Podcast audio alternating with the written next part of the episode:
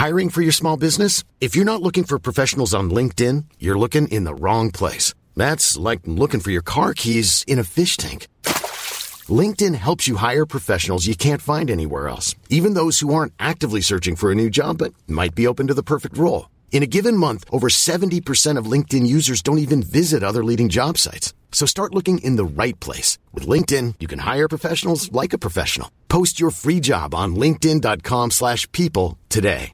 Burrow is a furniture company known for timeless design and thoughtful construction and free shipping. And that extends to their outdoor collection.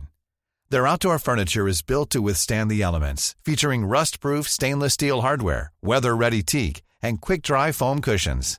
For Memorial Day, get 15% off your Burrow purchase at burrow.com slash ACAST and up to 25% off outdoor. That's up to 25% off outdoor furniture at burrow.com slash ACAST.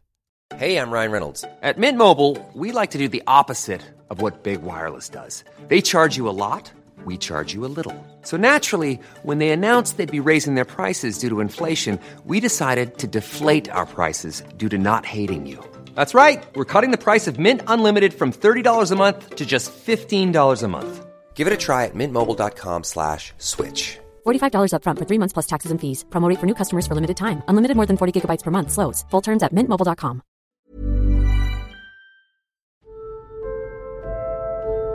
What are you thinking?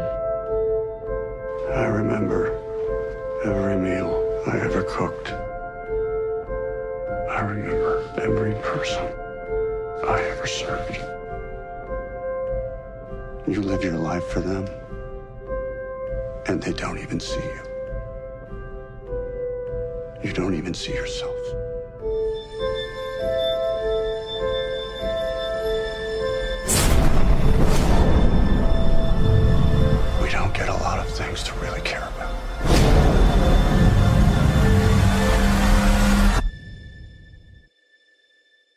Who has my peg?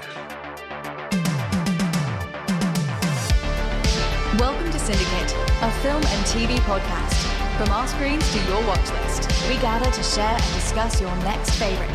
Join us as we want you to spend less time scrolling and more time watching. And now, here's your host, Armand Haddad.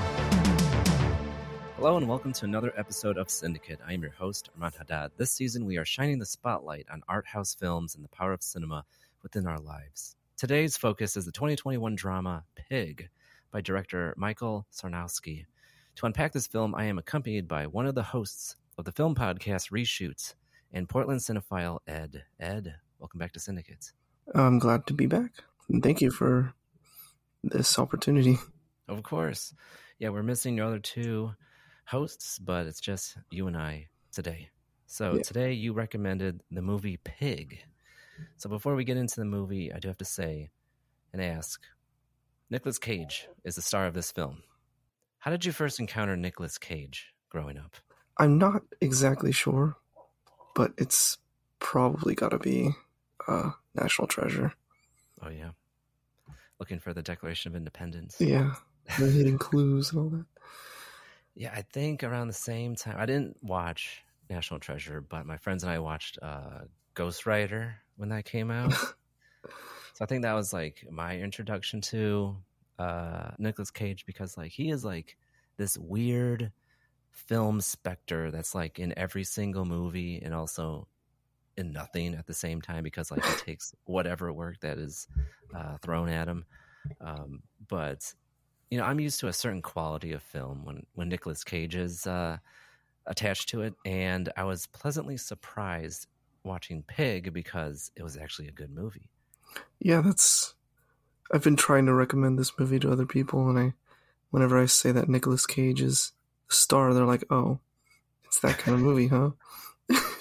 Right, because like your podcast, you did like at least what two Nicolas Cage movies? It was Knowing, and did you do Left Behind, or was it Next? I don't know if we did next. I think I recommend. I don't remember. I was like, check out Next, and then because like Hector asked you, and you were like, oh, I saw that. Yeah, we're gonna watch that. I mean, I've seen a lot of Nicolas Cage movies. Yeah. Ever since uh, Mandy came out, I've been going out of my way to watch more of his movies. Mm. Yeah, Mandy is like okay. So Pig and Mandy are like almost hand in hand on the opposite spectrum of like cage acting because like with Pig, which I was you know, I was very surprised because like Nicolas Cage was very subdued in this film as opposed to Mandy where like the director was probably like, yeah, go crazy. Yeah. We want to see the crazy Nicolas Cage. And this is like, you know, a very somber and very subdued version of the Nicolas Cage that we we know.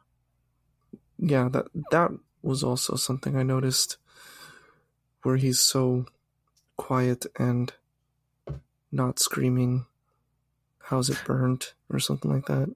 Right. so, okay. So you recommended Pig today. How did you first encounter the movie Pig? I'm also not quite sure how I heard about the movie. Uh but I know that one of Ruthie's friends worked on the movie actually and met Nicolas Cage while working on it. Since it was filmed here in Portland. That's really cool. That's incredible. Yeah.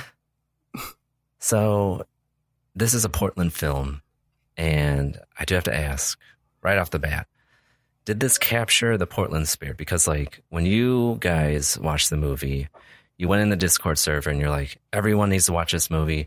It's like, so, like, I don't know if uh, Michael, the director, is from Portland, but it feels like he's from Portland because he captured the essence of Portland. Can you explain how this uh, director, in your eyes, captured the essence of Portland? it it did a good way. Uh, first of all, the gray skies was perfect. Got to start with a little bit of humor, but also just just the, the the feel of like uh, early on in the movie. There's a scene of food carts and a food cart like area, and we have a lot of those in Portland, and just the way the people dress, the way everyone is kind of doing their own thing and kind of quiet, more or less. Yeah, it really captured the whole uh, hipster kind of stuff in that. Mm.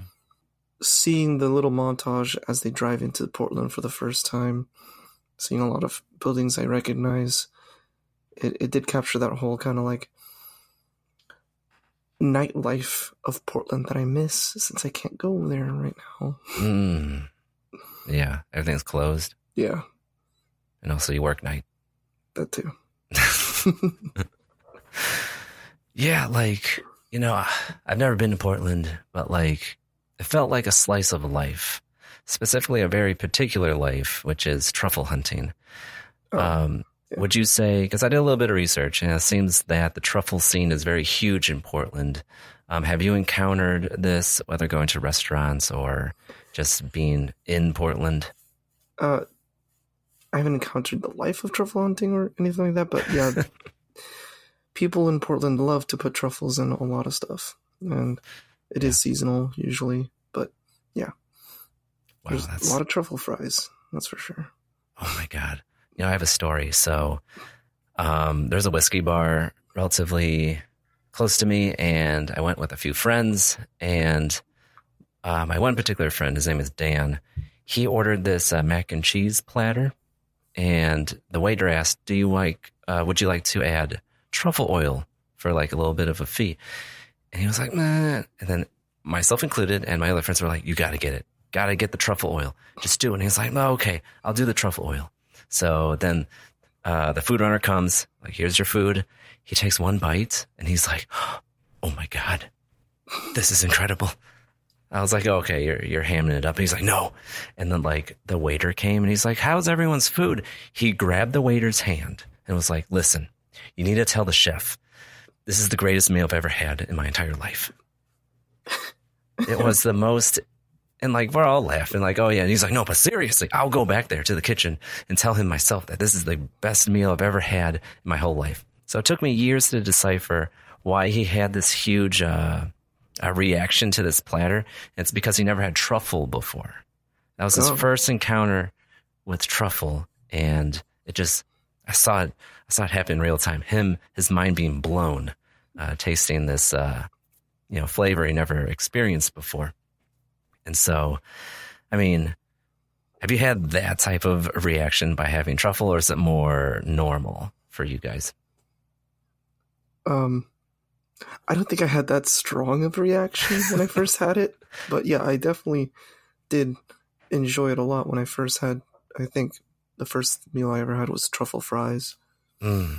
Mm. Yeah, Yeah. truffle fries is pretty delicious. Yeah. Um, but like my friend, he like for years was like going place to place, having their mac and cheese, like With trying to like oil. yes, trying to like find like chase the dragon. And I'm like, dude, it's not going to be the same. He's like, no, I can, I have to try. And then I would like ask him like, well, how was it? He's like, it's not the same. I'm like, why don't you go back to the place where you got that dish to begin with? He's like, no, can't do that. Why not? He wants to rediscover it somewhere else. uh, Oh my But- gosh. yeah, but he ended up revealing like I've never had truffle before. I'm like, well, that's a key ingredient. Yeah. so getting back to pig. So yeah, the driving force of this uh, movie is uh, the truffle um, experience of having hunting and also distributing and creating culinary uh, dishes from truffle. And this movie perfectly illustrates. I didn't even know this existed. The seedy underbelly of like the Portland food scene uh, with truffle, where it's like oh, like a life or death situation. I'm not sure how true that is to actual Portland, but We could pretend it's true. yeah. I'm, I'm sure there's truffle hunters out there like that live like recluses, maybe. Oh, I'm sure. I'm sure. And they live with the pig.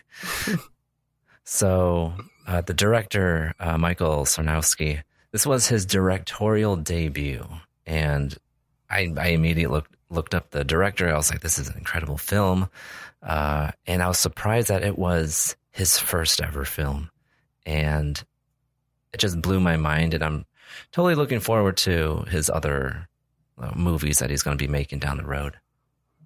Yeah, I I was actually not aware that he was that this was like his first film. I hmm didn't really do much of my own research after watching the movie. But yeah, uh incredible like first project by this director. Right. Hot out of the gate, like he came out with this incredibly beautiful film that also illustrates uh, the pain that our main character goes through um, as he tries to find his pig. So before we go any further, Ed, I think you know what time it is. Uh, It's time for some elevator pitches. Please stand clear of the closing door. So, for those that don't know, if you're selling a movie on a friend, you really only have 60 seconds to do so. So, here on Syndicate today, we're going to simulate that by putting 60 seconds on the clock. So, Ed, I need you to summarize the film Pig within one minute while avoiding major spoilers. Are you ready? no, but I'll I'll go for it. Okay, we're going to start in three, two, one, go. So, Pig is a movie starring Nicolas Cage. Now, hold on. Let me finish. it is one of, it is definitely Nick Cage's best performance that I've seen, and it is one of the better films I've seen of 2021. Dune is in there, by the way. Uh, and it's a story of uh, Nick Cage being a truffle hunter in Oregon, Portland, Oregon. Uh, so he hunts truffles with his little pig, his little truffle pig, and eventually events happen where the pig is getting take take is taken away, and he goes looking after the pig. And it is not like John Wick. It is highly emotional, very very beautiful movie, and it really highlights Portland in its best light. And Nice. you should go watch it. Yes, absolutely. Yeah, like, cause like outside of this film, I don't really know much about Portland, but I felt like I learned a lot, uh, watching Nicolas Cage and the guy from Hereditary try to find, Alex Wolff. yes, Alex Wolff, try to find Nicolas Cage's pig. So yeah, like you said, so he is a truffle hunter and he li- he is a recluse, lives outside of Portland in this shack with his pig, and his business partner or this guy that he does business with, Alex Wolff, uh, this young uh, business guy, go getter that sells the truffles that Nicolas Cage finds. And because of events that happened, he runs his mouth. People know that this awesome truffle pig, finding pig, is in Nicolas Cage's hands, and then he gets kidnapped. Uh, and that is the driving force of the film. And I do have to say, it was a wild ride. Like in the beginning of the film, because like I didn't know much about it. I didn't really look into what this movie was about purposefully because I wanted to experience it uh, with like a clean slate. Um, and I didn't know that. Well, I kind of knew there was a kidnapping plot, but I didn't know that this kidnapping plot would unfold the way it did because I was expecting a movie like Mandy. Yeah. I was honestly expecting a movie like Mandy too. I had I went into this movie completely blind and when I saw the title and Nick Cage his long hair and long beard, I was thinking, Mhm. "Oh, it's like a, he's the pig. He's like a nasty kind of like person." That's what I thought going into this movie. That'd be a completely different film. Yeah. that would because like I was also t- kind of thinking I was like, what if he is the pig? But no, he has a pet pig. uh, yeah, like I, like you said, I definitely think this is one of his more stronger performances that he has ever done, especially recently. Like I can't believe we're living in a world where Nicolas Cage has an Academy Award and some other actors that probably deserve it don't. So, but watching Pig, I realized like, okay, this is why he was even, he even has that accolade to begin with because like he can act. He can deliver these very genuine performances if he's directed well. Um, I don't know how uh, Michael Sarnoski uh, did it, but he definitely got that performance out of Nick Cage. Yeah. And I was very surprised. Yeah, because I know, like with Mandy also, and even Color Out of Space, which isn't great. um, Makes sense. yeah, he still It's a Nick was directed well for all for for that film, and Mhm. he really let the crazy go out with how the story goes. It really fit with Color Out of Space, and So with Pig, what I what was the most striking thing about this film was its visual storytelling, um, because there's not a whole lot of dialogue, especially from Nicolas Cage. Uh, I think the most he says was in like one scene, which was like the best scene, which was uh, the restaurant scene in the middle of the film, where he confronts like an old protege of his. Um, but Nicolas Cage doesn't really say much in this film, and it's all a lot of the information is told to you uh, through other characters and just like visual cues here and there. I was wondering, what did you think about the storytelling overall in this film? I thought it was it was it is the best way to tell a story in film. It is a lot of no exposition, but you get that exposition through, yeah, like you said, other characters, like the reaction to seeing uh, Nicolas Cage's character once he's back in Portland, since he hasn't been there for a very long time, and yeah, just the way he, uh, the way Nicolas Cage's character introduces himself and how he confronts these people. You get a lot of the sense of what he was like before being a recluse, Right. uh, his status in the city before that all as well. hmm Yeah, it's just beautiful movie.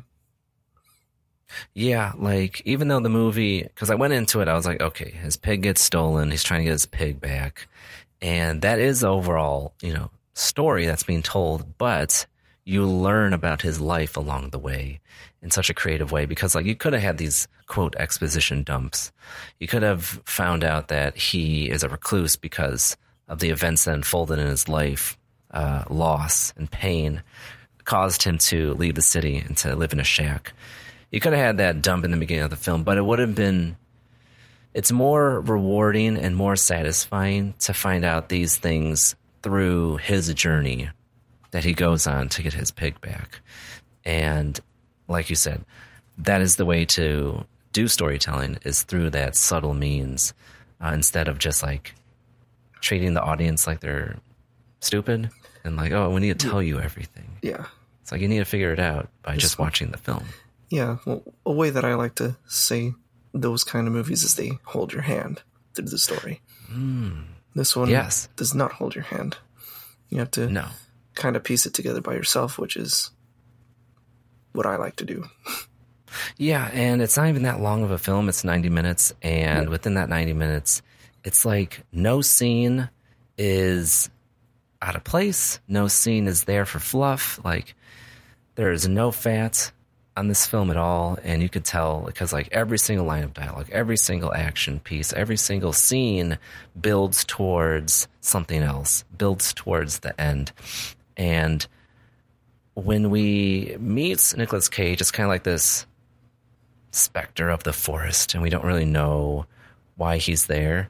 And then as he, you know, teams up with his business partner to get his pig back, you find out that his wife died. You find out that his business fell apart or he left his business. You learn that he is an extremely famous chef that decided to throw everything away and walk away because of the pain and loss that he experienced. And by going on that journey, it's like, oh my God, like it leaves you with something.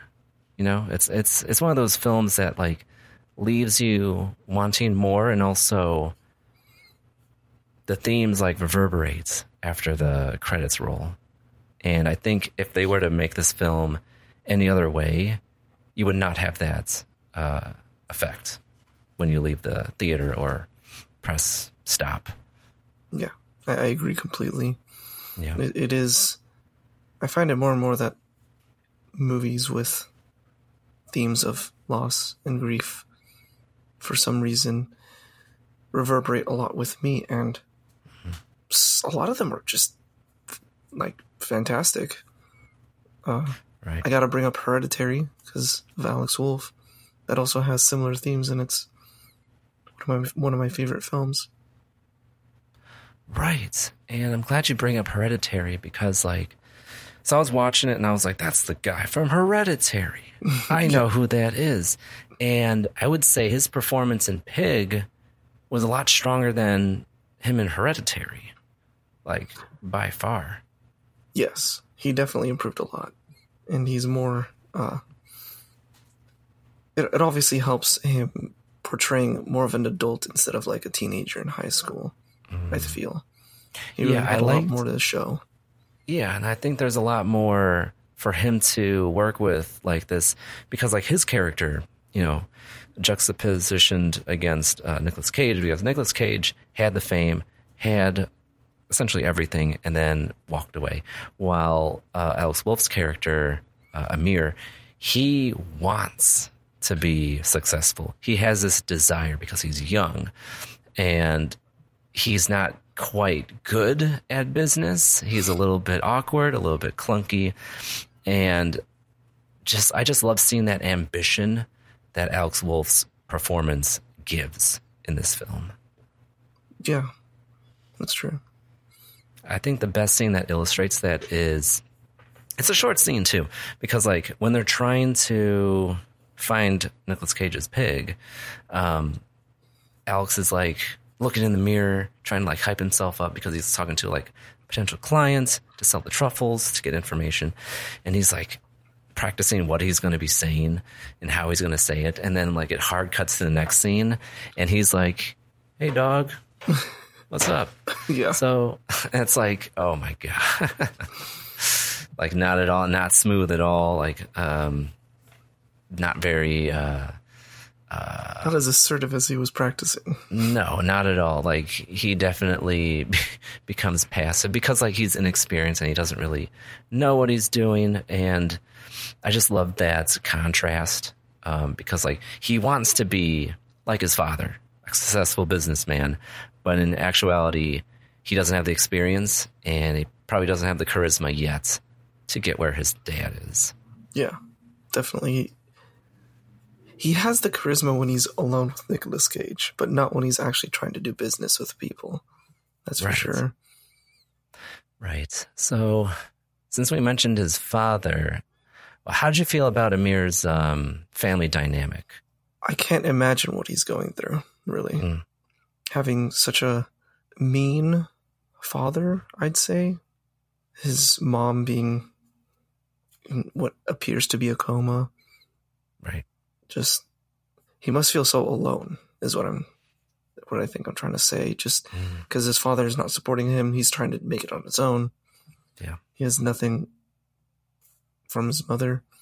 His dynamic is very uh it's very hard to like learn about it in the film. Right. I feel really bad for his character. Yeah, because like with Nicolas Cage, he lost his wife, and then he lost his beloved uh, pets, and then with Amir, you find out that he's always also going through something similar because his father is completely. I don't know if it's embarrassment, but like he just doesn't support his son at all and wants nothing to do with him, not even to look at him. And when Amir was telling Cage about his mom, he was describing her like she passed away, like oh, you know, uh, she committed suicide and this, and then later in the film, uh, we see that his mom is alive, but in a life support system, vegetative state, and that scene kind of gave the most insight into the character because I don't know if it was like a hospital, but like he opened the door to see his mom, but he couldn't even go in the room or see her. So like you see the the weight that's upon him Yeah. in that moment. And you also see the I think part of the reason why he doesn't want to do Amir doesn't want to do much with his father is because he he says like why won't dad just let you die? So it seems Yeah. that his father is keeping her on the life support for whatever reason and Amir just wants closure, I guess. hmm Yeah. It seems the father and the son, in different ways, have trouble coping with that. Yeah, the, uh, his dad becomes very cold, detached, and Yeah. that seems like a very common way for some people to deal with grief is to Mhm. just avoid the hurt, so they just won't get attached to anybody else. They'll be very cold and living by themselves, more more or less. Right. Yeah, and that parallels Nicolas Cage because we don't really know what happened, and we don't need to know what happened. Like we just know that his wife passed away, and he dealt with that grief by getting the pig, truffle hunting pig, and he became very attached to the pig. Um, because in the beginning of the film, you I mean, you can kind of see it, but it's you're led to believe that he wants the pig back because it's a very specific pig. He trained it well, and you can't really do that again very easily with another pig. Uh, but then it's later revealed in the film that actually grew a very strong attachment towards the pig Yeah. because of his wife's passing. Um, and I think that's interesting because it parallels uh, Amir's father because it's kind of like the same thing. He lost his wife, but instead of letting go, he's keeping her on life support in a coma uh, and just kind of not dealing with the situation. Yeah. So, Nicolas Cage and Alex Wolff, they had a falling out, their characters, in the beginning of the film. And that's what led to the kidnapping of the pig.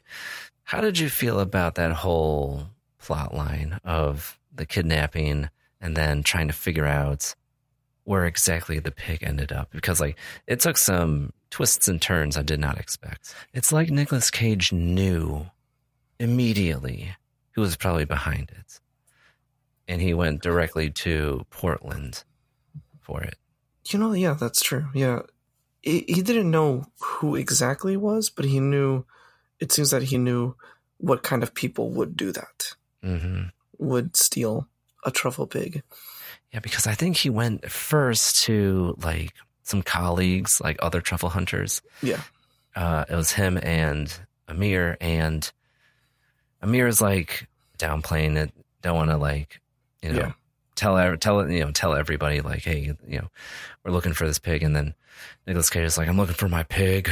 Someone stole my pig, and they're like, what? Yeah. Who?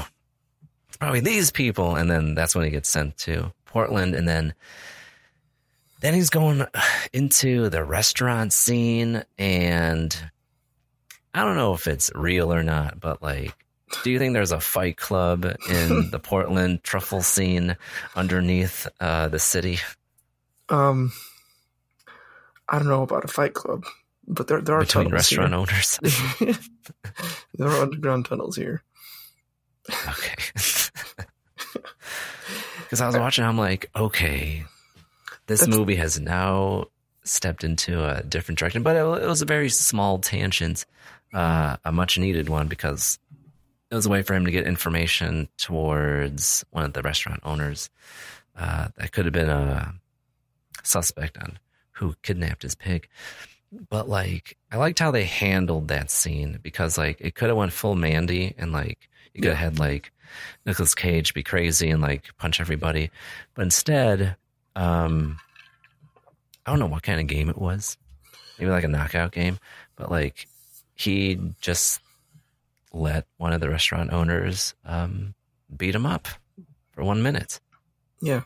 It really seemed like the game, the betting game, was like how many punches they could take in 60 seconds Mm, without getting knocked out. But right. that's There's never been a faster or easier way to start your weight loss journey than with PlushCare. PlushCare accepts most insurance plans and gives you online access to board-certified physicians who can prescribe FDA-approved weight loss medications like Wegovy and Zepbound for those who qualify. Take charge of your health and speak with a board-certified physician about a weight loss plan that's right for you. Get started today at plushcare.com slash weight loss. That's plushcare.com slash weight loss. plushcare.com slash weight loss. Since 2013, Bombas has donated over 100 million socks, underwear, and t-shirts to those facing homelessness. If we counted those on air, this ad would last over 1,157 days. But if we counted the time it takes to make a donation possible, it would take just a few clicks. Because every time you make a purchase, Bombas donates an item to someone who needs it. Go to bombas.com slash ACAST and use code ACAST for 20% off your first purchase. That's bombas.com slash ACAST, code ACAST.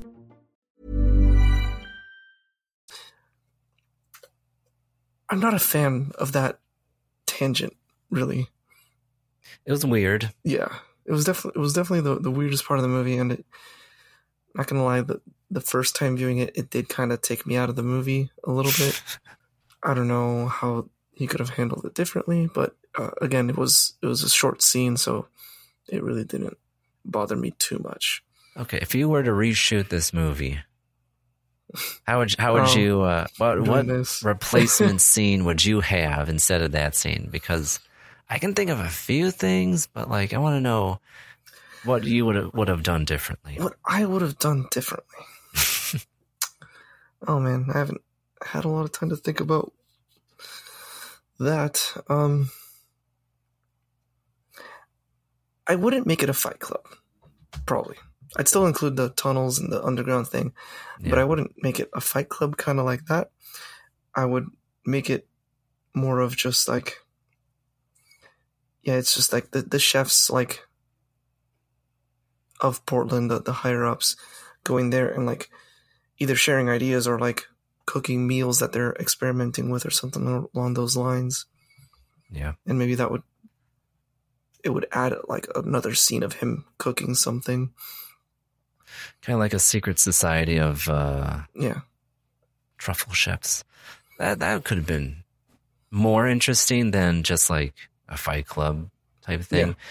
Or what they could have done was maybe like, I mean, if we're going all the way, might as well just do like a truffle black market that's underneath the city, where they're like smuggling in, or maybe there's like even drugs there too. You- Like you could have took this in like more creative directions than just like, oh, they're letting out their anger or their frustration on each other by punching each other. Like it's a little, I, mean, I don't know. It's been done before. A little strange. Yeah. I know. Is Tyler Durden going to come out?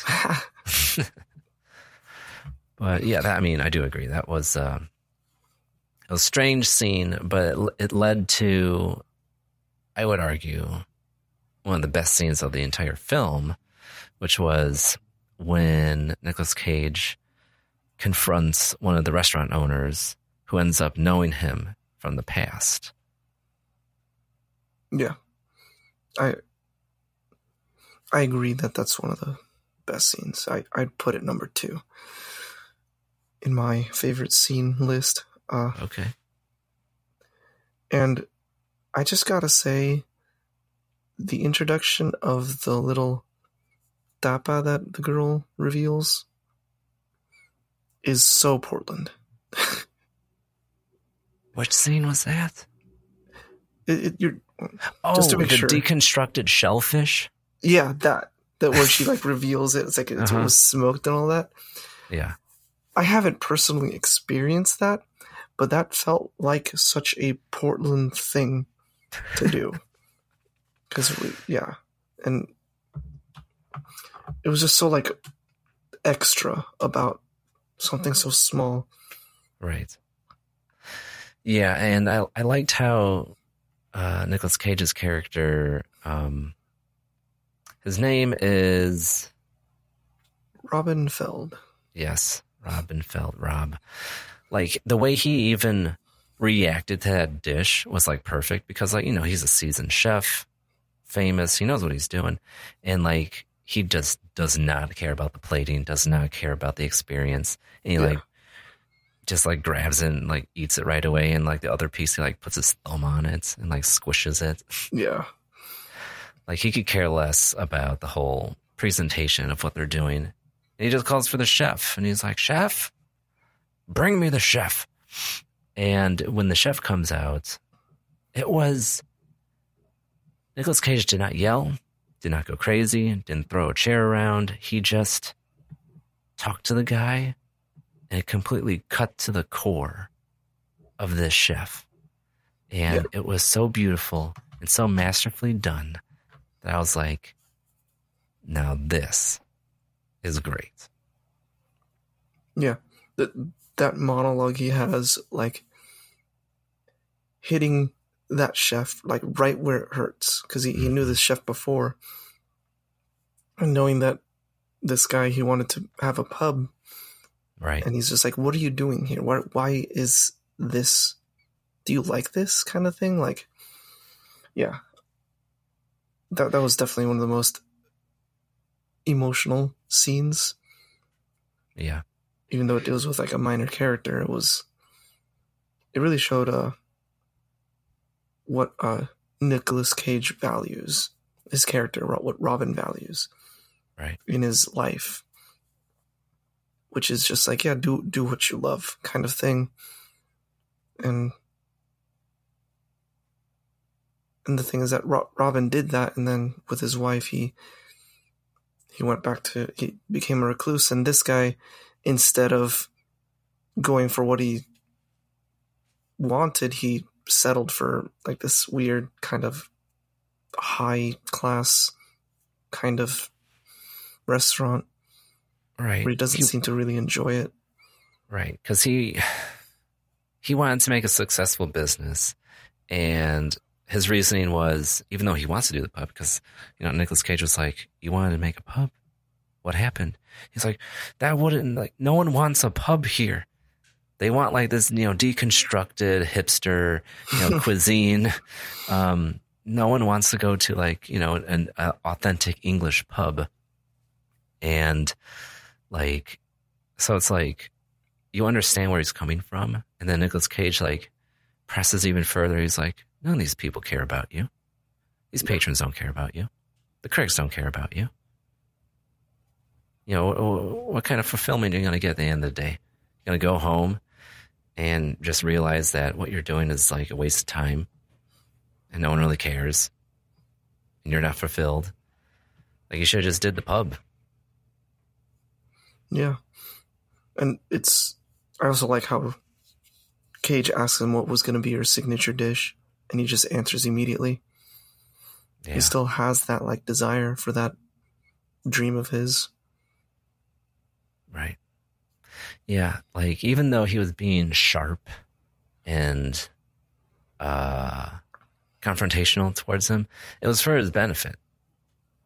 Yeah. Cuz like you know, even though was funny because like he fired him to begin with.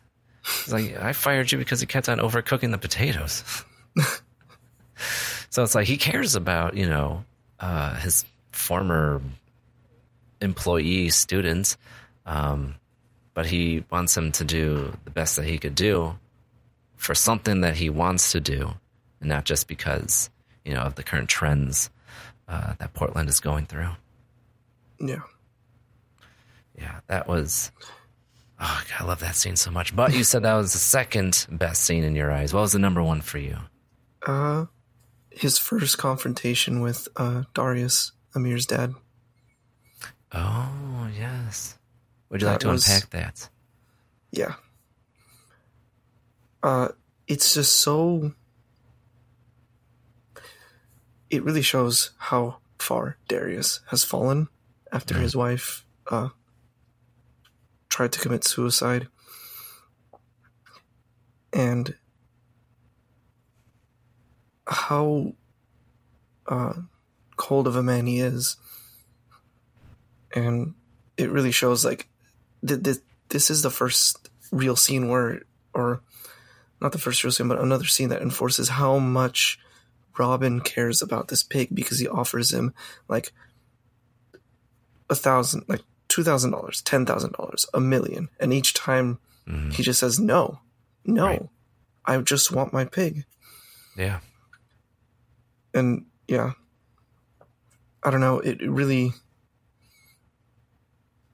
it really hit me just how much he cares about this pig, and the hurdle he has to get through to find answers with Darius being so such a such an unwilling person to uh, give any sort of uh, a piece to him or anything like that Right. to, to budge at all. And it really shows you what Amir's character has to deal with also on the regular. Mm-hmm. Yeah, just the lack of empathy Mhm. and the lack of humanity in that man. Like it truly makes you empathize with uh, Amir for sure because it's like, like you said, he has to deal with that all the time. It's not like Nicolas Cage, uh, Robin, trying to get you know his pig back. Just has to encounter this man for a short period. It's like Amir has to live with this. So imagine what he's going through. Yeah. So let's go into full spoilers. So he was offering Nicolas Cage that exorbitant amount of money because he was not in possession with the pig by the end of the film. Well, it's revealed that the pig died on transportation or something Right. along those lines. Mm-hmm. After the original people that took the pig, they were too rough with it. And the way Nicolas Cage breaks down after he hears the news and just the way it's filmed and Nicolas Cage's face while Darius is explaining it it's a face that he knows what's coming. He knows what Darius is saying and he just he's like in denial for a little for for that until he hears the actual words. And it, it felt extremely real because I've been in Nicolas Cage's situation with other loved ones that I have lost and I don't know, you can just feel that emotion and I I felt so much for him in that like kind of slow telling of the story, reviewing the news, and the way he again breaks down and starts crying is it's so real, so well acted. Right. Yeah, like you definitely feel the weight of that scene because like throughout this journey you're hoping that he's reunited Mhm. with his loved one. But at the end it's you know, it's not a happy ending. He finds out that his pig passed because like like how he put it, these junkies that he hired mishandled the pig. Yeah, they were too rough. Yeah, like that must be devastating for Nicolas Cage. Like I just feel so bad because that that's that's rough. That's Yeah. really rough. And I think we all can relate to that because like, you know, we all lost somebody and it's like you're in denial and then until you hear like you said the words then it's like you know Yeah. just uh, overwhelmed with emotion. And Nicolas Cage perfectly uh, showcases that because it's believable which goes back to my earlier point that he is a good actor. If given the right material given the right direction utilized correctly because like movies like was it Willy's Wonderland where it's just like you know balls to the wall insanity and like there's no artistry uh, on screen um, with Pig it's like like this might be one of his best films ever ever created you know It's in my well, it's the best I've seen of Nicolas Cage. And then the ending of the film, even though, you know, we get to that climactic moment and then the the ending movements is like full of grief, full of loss, yet there's a little bit of a silver lining because like in the beginning of the film, we didn't really know what was happening. Um, he has uh, this cassette tape that says Robin on it, and he just couldn't play it. And then by the end of the film, he puts in the cassette player and he plays it, and it ends up being his late wife singing a song. So, what did you think that symbolized? The song itself, uh, if you listen to the lyrics, really uh, connects with Cage's character and his wife, and it reveals a little bit of insight into their relationship. But I just gotta say that the the shot before, or that that that single shot, final scene, is beautiful, and it's so because it's it's just a rotating camera inside his shack, and you get to see all these odds and ends in his house, and you get to see like a little bit more insight into into his character at the end. Mm-hmm. And yeah, the the cassette playing in the song is it, it was just so emotional again. Right. I think for me, it symbolized he was ready to move on because he was so stricken with grief, he couldn't even play the cassette. And then Yeah. at the end of the film, he's able to listen to it. So that that's progress. Yeah, that's true. It's weird how well he had to lose again to be able to Mm. play the tape. Lose someone he loved again, which I don't know how he could do that. Right. It's like that emotional cathartic moments for the character where which led him to that conclusion, whatever the conclusion is, because it's not spelled out to the audience, that he needs to learn to move on um, from his loss. And I think it's also symbolized because after hearing the news and then going back to his home, he talked to Amir and you know, it's revealed to him like, you know, I don't need the pig. And this is early in the film too. I don't need the pig.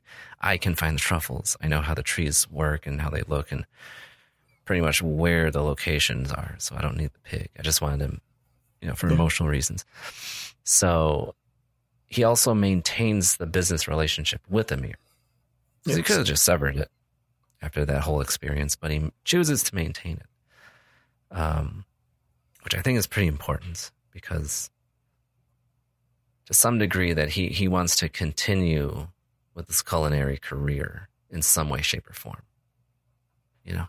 Yeah, and I feel also that he's finally become like a friend of his business part. Instead of just being business partners, they're friends now, especially after this whole thing. Absolutely.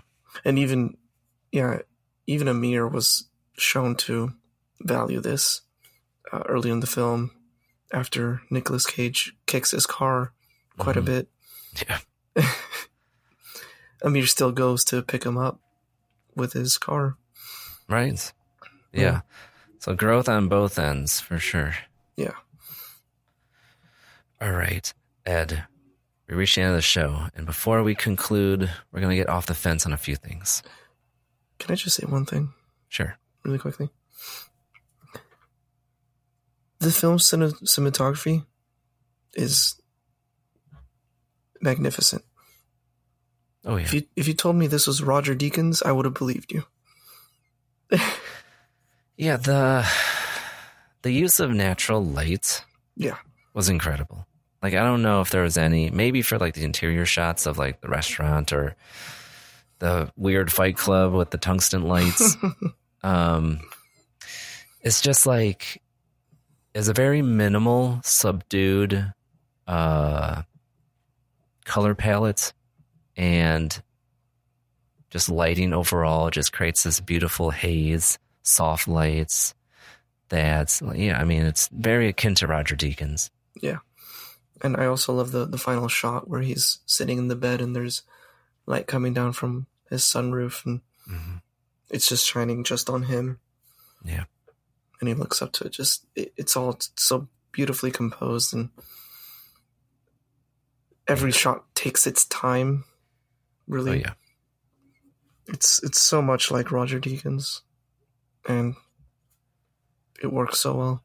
Yeah, cinematographer Patrick Scola. Like Yeah. I don't know what else he did because he like has not done a lot. both of them, Yeah. uh, the director and the cinematographer, like this is like their first movie, and you know I'm just so impressed because it's like where'd they come from? Yeah. You know? Uh, like the only notable things that the cinematographer has done, I think, I think he did one other movie, possibly or two. I might- be wrong on what I when I looked him up, but, But he's done he's done a couple fresh. like alt J music videos. and that's about nice. that's about it. Hey, they if you have an eye, you have an eye. Yeah, And they definitely have both of them have an eye. yeah. The- I I really hope they team up together again for one of their next projects. It's probably gonna happen. Yeah. Probably gonna happen. Like, hey, you wanna make another movie? Sure, let's do it. Are you ready to get off the fence, Ed?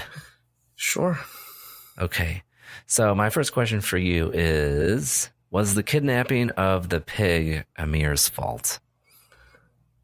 No, I do not Why? think it was at all Amir's fault. Okay. What's up? Why do you think it's not? How do I explain it?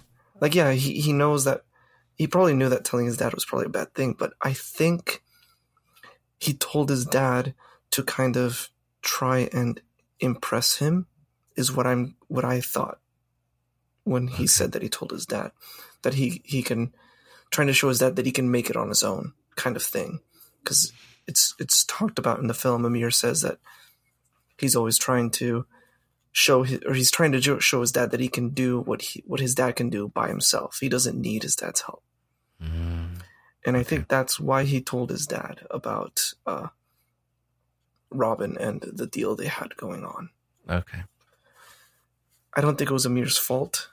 I just think he he he was putting a lot of value in, into this thing that he he made for himself, this deal that has proved to be very successful. And he was I think he was just trying to show his dad that he can make it on his own. I can see that. But I also think it might go thematically since he's so ambitious and he wants to be successful that initially, because of his naivety, told his dad, who is cutthroat, about this deal. And his dad could have orchestrated for the kidnapping because he ends up knowing where the pig was. So he is involved to some degree. Yeah. I mean, he did Um, he did hire the junkies to kidnap the pig. Yeah. Amir's dad. Uh, I, at least that's what it is alluded Implied. to. Yeah.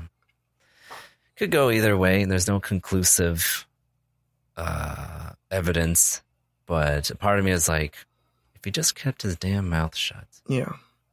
But at the same time, maybe this was already in motion. Perhaps. Yeah. So my second question for you is: Will Robin continue to be a recluse, or do you think he's going to overcome his loss, continuing from this movie? Oh, that's a hard one It is. Because there's no. Mom deserves the best, and there's no better place to shop for Mother's Day than Whole Foods Market. They're your destination for unbeatable savings, from premium gifts to show-stopping flowers and irresistible desserts. Start by saving 33% with Prime on all body care and candles. Then get a 15-stem bunch of tulips for just $9.99 each with Prime. Round out Mom's menu with festive rosé, irresistible berry chantilly cake, and more special treats. Come celebrate Mother's Day at Whole Foods Market. Want flexibility? Take yoga. Want flexibility with your health insurance? Check out United Healthcare Insurance Plans. Underwritten by Golden Rule Insurance Company, they offer flexible, budget friendly medical, dental, and vision coverage that may be right for you. More at uh1.com. Planning for your next trip? Elevate your travel style with Quince. Quince has all the jet setting essentials you'll want for your next getaway, like European linen, premium luggage options, buttery soft Italian leather bags, and so much more. And is all priced at 50 to 80% less than similar brands. Plus, Quince only works with factories that use safe and ethical manufacturing practices. Pack your bags with high-quality essentials you'll be wearing for vacations to come with Quince. Go to quince.com slash pack for free shipping and 365-day returns. It doesn't tell you what what he's doing. He does go back to his cabin, but I feel like he will remain mostly a recluse. Yes, he'll still be truffle hunting in his cabin, but I think he'll over time, like him and Amir will be friends, more, more, more closer friends in general, and maybe through that he'll come out of his shell a little bit more. Yeah. But I think, I think he was happy where he was at, where Robin was at.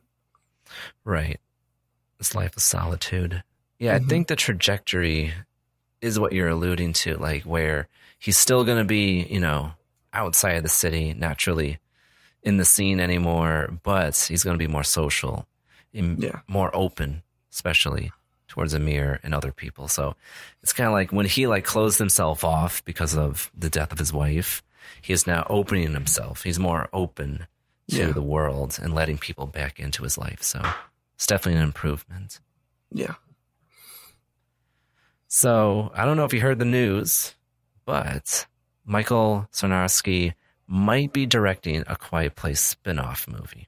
Spin-off. Okay. Yes. You know, you you know the trend. Yeah. You know, uh, an artist makes an indie film that's very popular, and then a big company uh, soups them up to uh, make their next uh, Marvel movie or whatever. Okay. So, if he does direct the next Quiet Place movie, do you think he'll even hold a candle to Pig? No. Just because of what the material that he has to work with in the quiet place. I don't I don't think he it will, in my opinion. Of course Right, I- he can he can take a completely different approach than the other two movies and make it more subdued and, and like that, but if he's given creative license because typically they hire these indie directors and then they kind of use them as hired guns yeah. to make them do whatever they want um, so i think It depends yeah, it depends how might happen creative freedom he'll have. Right. Like you can like add your little bit of flair, but not too much. I mean, this is a Yeah. quiet place we're talking about. Yeah. Can't go too crazy. You know, you need to use at least a few soft boxes, some big studio lights. We can't just have no lights on on set. Uh, the, the DP is like this uh, jackass. Like, "Uh, listen, I need all these. I don't care what you did on Pig. Yeah, got got to put on a fat suit too. Uh, oh. Michael, if you're listening, we love you. uh, okay, so my last question for you is Would you recommend Pig to a friend? That's all I've been doing. Yeah, I've Yeah, been trying to get so me. many people to watch this movie. So many people, and I so many are turned off immediately after I say who who's the who stars in it. All you have to say is this is Nicolas Cage's best performance. That's what I say, and they still don't want, like. They're still Ah. like, um, no, I'm, I'm watching. I'm watching a what's the big thing right now to watch Spider-Man? on Netflix. What? I was going to say Spider Man. Yeah, but yeah, a lot of the people I talk to, they're just like on like most of them watch TV shows on like Netflix or Prime Oh, okay. or whatever. Yeah, it's hard to compete with a TV show. So much of a time commitment, though. So much more of a time commitment. That's why I It's watch less. movies more. It's less less of a risk because, like with a film, it's like Oh yeah, oh, I have to dedicate. Okay, is it going to be good? Well, with the TV show, it's, it's low stakes. yeah, that's true. Like I just have it on in the background, scroll through Netflix or Instagram while I'm watching a show. No, this is definitely a much superior experience. I would 100% recommend Pig to a friend. Like this is, Yeah. I mean, I love art house films like this, and I live in Portland, and they still don't want to watch it. We all live in Portland. there's not a whole lot of Portland movies. No, there isn't. I, I Every time there's a like- movie that's set in Chicago, I'm like, oh my god, this is amazing. so it's like for you in Portland, it's like you don't have a whole lot of Portland movies. No, no. Yeah. Oh, also one of my favorite things. Uh, so there's a chant for the Timbers. We have a rivalry with Seattle. We say "fuck Seattle" a lot, Yeah. and uh, I w- I w- really thoroughly enjoyed Nicolas Cage saying "fuck Seattle." I love those words coming out of his mouth. Could you explain very briefly what this feud is between Seattle and Portland? Oh, they think they think that Seattle is just a better Portland when it's not. It's not. And yeah, the, the soccer team is more of a soccer team kind of thing, maybe. Oh, okay. But yeah, I, I have felt that sentiment from people who don't watch soccer. Just fuck Seattle. Uh, It's just we're, we're very similar, but we both think we're better than the other. We're better city than the other. That's that's Okay. basically the biggest thing. That makes sense. It's just a northwest domestic northwest rivalry. Hmm. It's always been like that. Nothing wrong with that. It's competition. Yeah, and we're we're very uh, vulgar about it, but Yeah, we're kind of the same way in Chicago with the north and south side. no, We don't like That's each a- other. it's an interstate rivalry. Yes. Um, yeah, we also have two baseball teams, at the White Sox and the Cubs. Oh, that's right. hmm Two stadiums. So That's yeah. got to get a little. it's a little dicey. So I definitely uh, relate to why you guys don't like Seattle. No. All right. Are you ready to wrap this up? Yeah, sure. Let's do it. Okay, but that's it for this time on Syndicate. We hope you enjoyed yourself. We've been talking about Pig. Please check it out where it is available. And before we go, I'd like to thank Ed for coming on to the show. Ed, thank you so much for coming. Uh, thank you for having me, and be You're sure welcome. to check out my own podcast where we take a different approach and watch not as good films and try to brainstorm how we could improve them. Uh, over at Reshoot, an amateur's guide to gooder film, and you can find That's us in all of your favorite places to listen to podcasts, such as Spotify or Apple Podcasts. That's right. But if you'd like to keep this conversation going, please add us on your favorite social media platform at Syndicate. That is Syndicate on Instagram, Twitter, and Letterboxd. Have Discord, Feel free to join the growing film community there at syndicate.com forward slash Discord, where you can catch myself, along with other podcasters and listeners, talking about this film and others. But if we miss anything during this conversation, please send us a message at info at syndicate.com or visit the website, syndicate.com. Until next time, stop that scroll and spend more time watching. Goodbye.